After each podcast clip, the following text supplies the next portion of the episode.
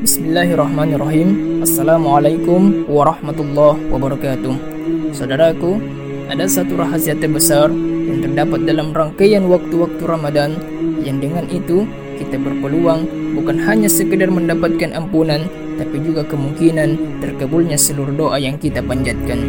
Waktu itu dikenal dengan waktu sahar, waktu singkat menjelang fajar kisaran 15 sampai 30 menit. Jika dibagi semisal subuh 4.30 maka sahar sekitar jam 4.00 sampai pukul 4.30 jamak dari kata sahar disebut dengan asharun. Seluruh aktivitas yang ditunaikan di waktu ini disebut dengan sahurun. Disebut makan sahur karena ditunaikan di waktu sahar. Makanya saudara jangan tunaikan jauh sebelum datangnya waktu sahur.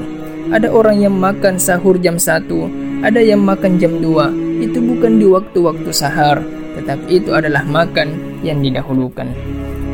Di dalam Al-Quran Allah subhanahu wa ta'ala memberikan rahasia besar tentang tiba di waktu ini bukan sekedar makan saja yang bisa kita lakukan tapi ada tuntunan ampunan dari semua dosa yang kita lakukan.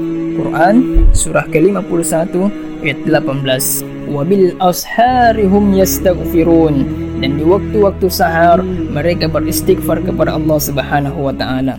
Perhatikan kalimatnya menggunakan kalimat hum yang artinya banyak. Bisa mereka, bisa Anda, bisa istri-istri Anda, bisa anak-anak Anda di rumah. Kenapa kita tidak manfaatkan momentum sahur bukan hanya sekedar untuk makan, tetapi kita berdoa kepada Allah dan kita senantiasa mendapatkan ampunan di sisi Allah Subhanahu wa taala. Assalamualaikum warahmatullahi wabarakatuh.